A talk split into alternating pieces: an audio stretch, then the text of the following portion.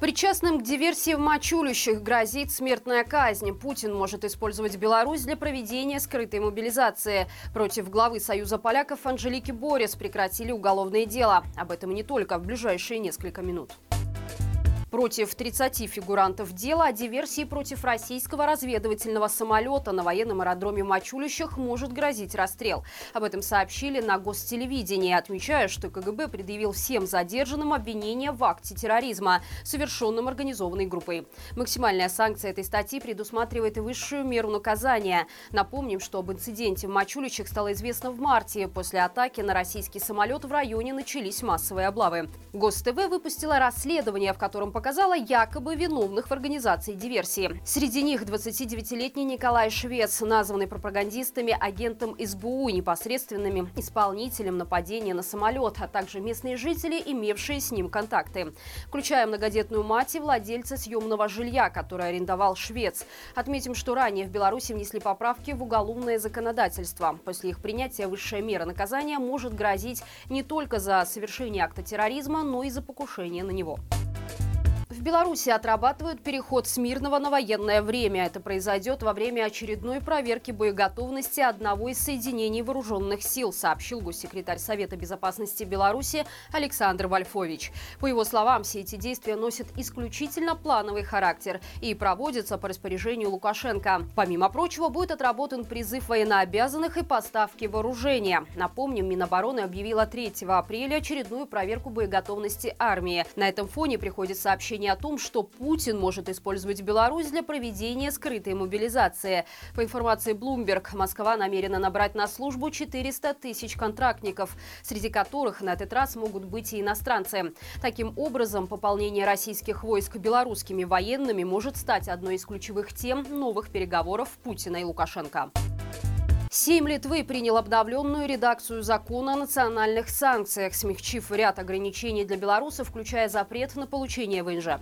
Такое предложение ранее внес депутат Йонас Ярутис, отмечая, что ограничение для граждан Беларуси может вызвать трудности в литовских транспортных компаниях.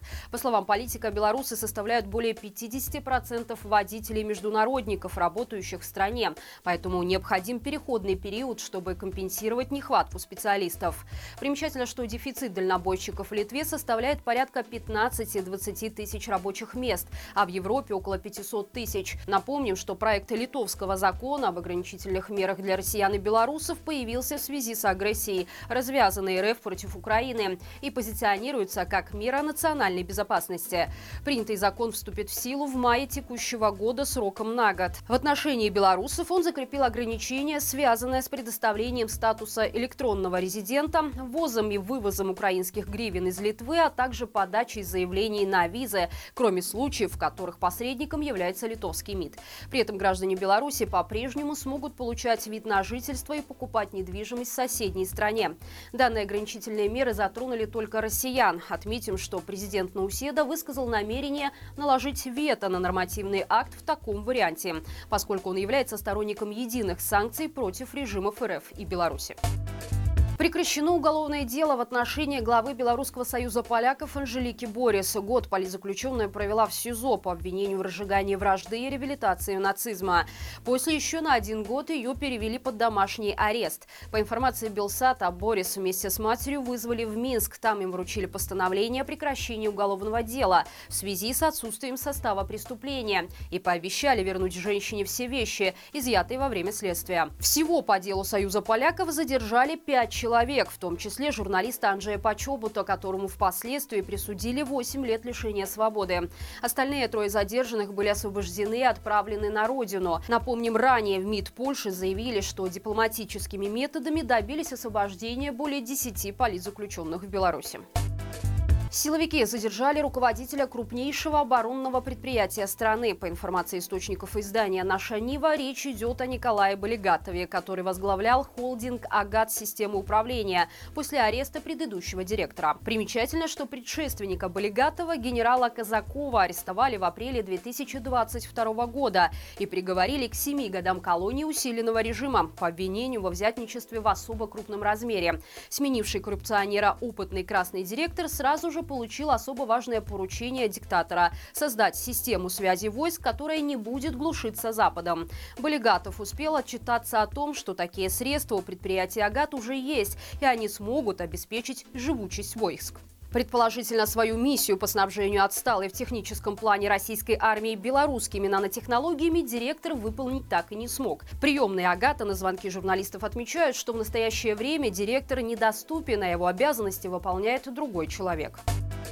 Силовики по поручению Лукашенко взялись за дорожников. Еще в январе диктатор обратил внимание на плохое качество дорог в стране и потребовал оперативно решить эту проблему. Как итог, на 9 человек уже заведены уголовные дела. Милиция нашла предпринимателя, который давал взятки руководителям и другим должностным лицам дорожных предприятий Минской области. Так он благодарил их за покупку у него спецодежды, запчастей и своевременную оплату. Размер вознаграждения составляет около 10% от чистой чистой прибыли. Сумма взяток отдельным должностным лицам достигала 34 тысяч рублей. В МВД заявили, что коммерсант покупал свой товар в Минске и Минском районе, после чего в два раза дороже продавал его государственным предприятиям. Общая сумма взяток составила более 126 тысяч рублей. Не исключено, что в ближайшее время в этой схеме появятся и другие подозреваемые. В Беларуси продолжается отток IT-специалистов. За январь и февраль, согласно официальной статистике, из этой сферы уволились почти 3,5 тысячи человек. Приняли на работу всего 1800 специалистов. Поэтому чистый отток кадров из белорусского IT за два первых месяца года составил почти 1700 работников. Для сравнения, за тот же период прошлого года было принято на работу 3483 человека, уволено 3000. То есть в 2022 в отрасли еще наблюдался чистый приток кадров. Но тенденция кардинально изменилась после 24 февраля. За весь прошлый год чистый отток специалистов из компаний сектора информация и связь в Беларуси составил около 17 тысяч человек. И это все на сегодня. Обязательно ставь лайк этому видео и подписывайся, чтобы не пропустить все самое важное в Беларуси и за ее пределами. Хорошего вечера и живи Беларусь!